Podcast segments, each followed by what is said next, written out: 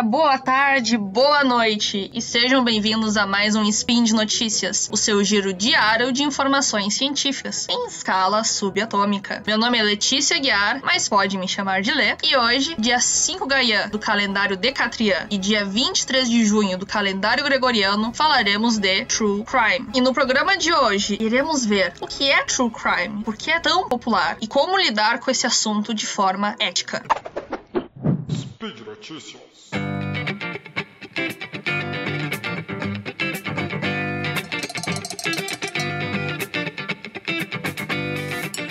Começando pelo começo. O que é True Crime? True Crime é um gênero de entretenimento em que o principal assunto são crimes reais. Sim, uma coisa bem leve e tranquila pra se assistir com as crianças num sábado de tarde. Mas a questão é que, querendo ou não, falar sobre crimes, falar sobre toda a moralidade, sobre lei, sobre justiça, vende. E vende muito nos jornais, na televisão e agora também em canais no YouTube, em canais de podcast, e em fóruns online, como o Reddit. Para quem assistia Criminal Minds, NCIS e Law and Order, é tranquilo, mas não deixa de ser um pouco macabro para pessoas que não estão acostumadas com esse tipo de assunto ou não veem o porquê de ser tão popular. No Brasil ainda não é tão conhecido, mas temos exemplos como Quinta Misteriosa, Modus Operandi, Café com Crime, inclusive o caso Evandro como bons exemplos de True Crime como entretenimento. Para fora do país, como nos Estados Unidos e na Inglaterra, existem até eventos para conversar com pessoas que trabalham nessa área e outros curiosos, entenda, trabalham nessa área como jornalistas, policiais, médicos forenses. E bem, falar que True Crime é popular só agora é um pouco arriscado de dizer, porque o ser humano, como eu falei no início, sempre foi fascinado pela questão do macabro, a questão da morte, a questão da lei, querendo ou não. Mas especificamente lembramos de Jack o Estripador e todo o sensacionalismo que houve com um caso que nunca foi solucionado. Dá pra perceber que quanto mais a mídia foi se estendendo do jornal,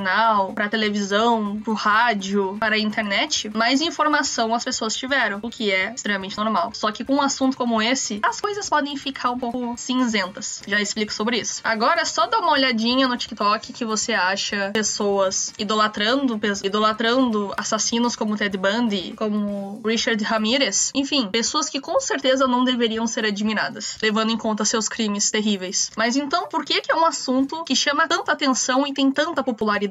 O primeiro ponto a se colocar é que é um gênero em que a maioria dos consumidores são mulheres e a maioria das vítimas desses crimes também são mulheres. O que isso pode significar? Algumas pessoas vão dizer que são histórias para manter as mulheres atentas, ou seja, histórias para se aprender com os erros das pessoas que acabaram sofrendo. Outras simplesmente gostam do entretenimento, apesar de nem sempre ser um entretenimento leve ou esperado. São diversos motivos para gostar e diversos motivos também para criticar. Fã-clubes, fanfics, altares para venerar criminosos não parece ser um sinal positivo e muito menos um exemplo de ética. De qualquer jeito, o gênero continua crescendo, inclusive é só dar uma olhadinha no Netflix para você ver que já tem uma aba sobre o assunto. Mas então, para o que serve True Crime, além de entretenimento? Uma vez que já colocamos que nem todos ouvem puramente por ouvir. Existe uma faceta muito real e muito complicada do assunto. As famílias das pessoas afetadas podem ouvir, podem ver os comentários e suposições de pessoas que nunca conheceram. Mais recentemente tivemos o caso de Gabi Petito, que desapareceu durante uma viagem com um namorado. Ela era uma influencer americana que estava viajando o país com Brian Laundrie, que apareceu em casa dias depois da influencer ter conversado com a família pela última vez, sem nenhuma explicação. As redes sociais entraram em fúria durante essa época. Quem entrava em qualquer plataforma online poderia ver o assunto estampado, como se fosse a primeira página do jornal. Infelizmente é um caso que não necessariamente pode ser considerado solucionado, pois o principal suspeito se acredita que é falecido. Contudo, o julgamento na internet não parou até hoje. Se foi ele ou não foi ele, se foi alguém conhecido, se foi uma armação, tudo isso é colocado para milhares e milhares de pessoas para julgarem, terem suas opiniões e reproduzirem comentários terríveis que qualquer um pode ver. Contudo, nesse mesmo caso, podemos ter ideia de uma outra faceta do True Crime. Uma faceta mais humana, uma faceta mais justiceira, enfim, deixarei para o ouvinte decidir. Mas a questão então foi que a polícia local e o FBI deixaram alguns pontos saírem de controle, inclusive perderam o principal suspeito de vista. E o final eu já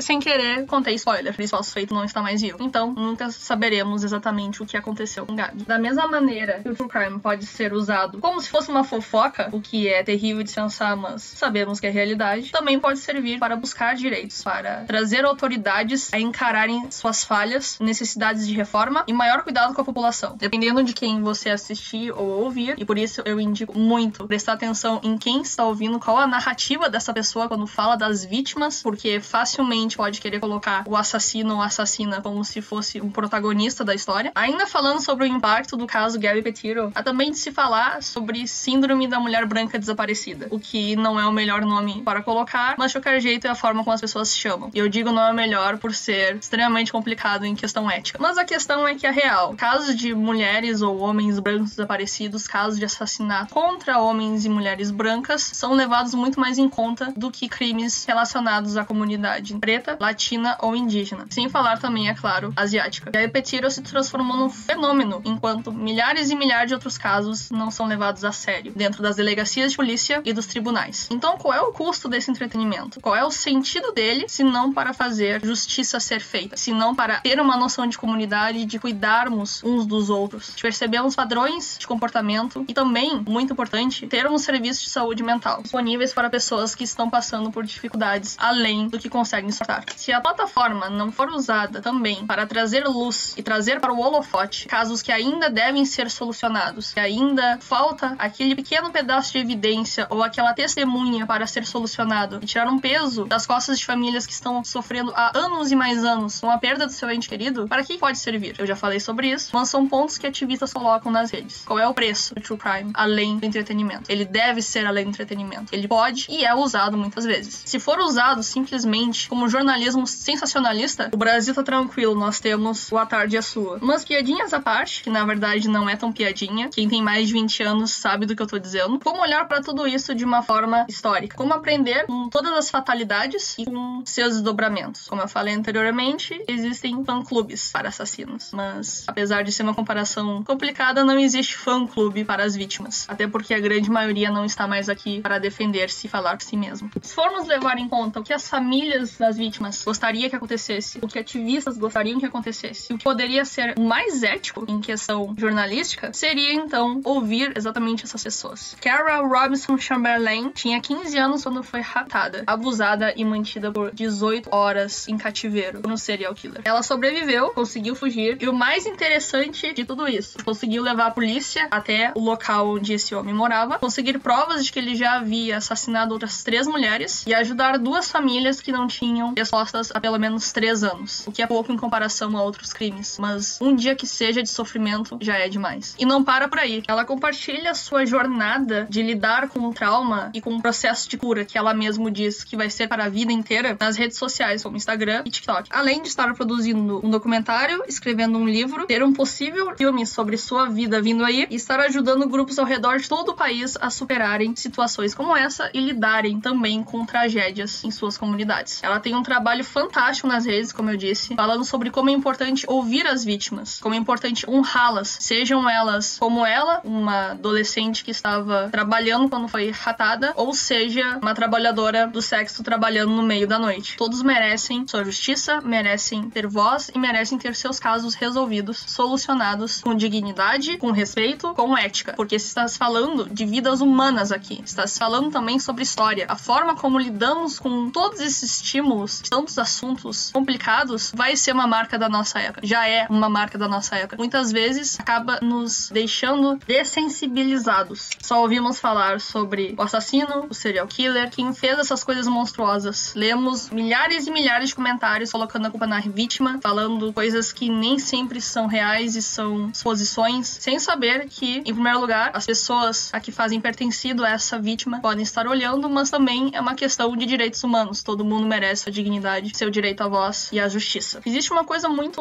comum, e isso é muito positivo, no ambiente do true crime, que é o call to action, que seria mais ou menos um chamado para ação. Geralmente é ligado com um caso específico, ou seja, por exemplo, a descrição de um suspeito ou a descrição de uma pessoa desaparecida. Mas o meu call to action, na verdade, seria para você, ouvinte, refletir um pouco sobre o que você ouve, de quem você você ouve e para que você ouve. Essa reflexão tem que ser feita em tudo na nossa vida, enquanto cidadão. Mas se você está consumindo material mais de agressores do que de pessoas comuns, de pessoas que procuram por justiça, então eu te convido a mudar um pouco essa perspectiva, porque existem histórias que valem a pena serem ouvidas, serem contadas e recontadas. E com certeza não são as histórias de pessoas que cometeram o crime, mas sim as histórias das pessoas que tinham uma vida inteira pela frente e deixaram uma vida inteira para trás. E por hoje é só. Lembra a todos que os links comentados estão no post e deixe lá também seu comentário, elogio, crítica, declaração de amor, principalmente, ou forma predileta de dominar o mundo. Lembra ainda que esse podcast só é possível acontecer por conta do seu apoio no patronato do SciCast, no Patreon, Padrim e PicPay. Um grande abraço e até amanhã!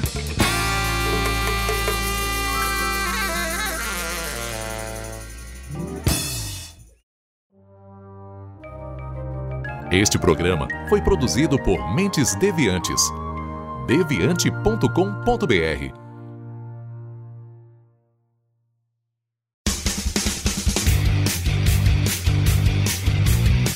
Cortes, edição de podcast.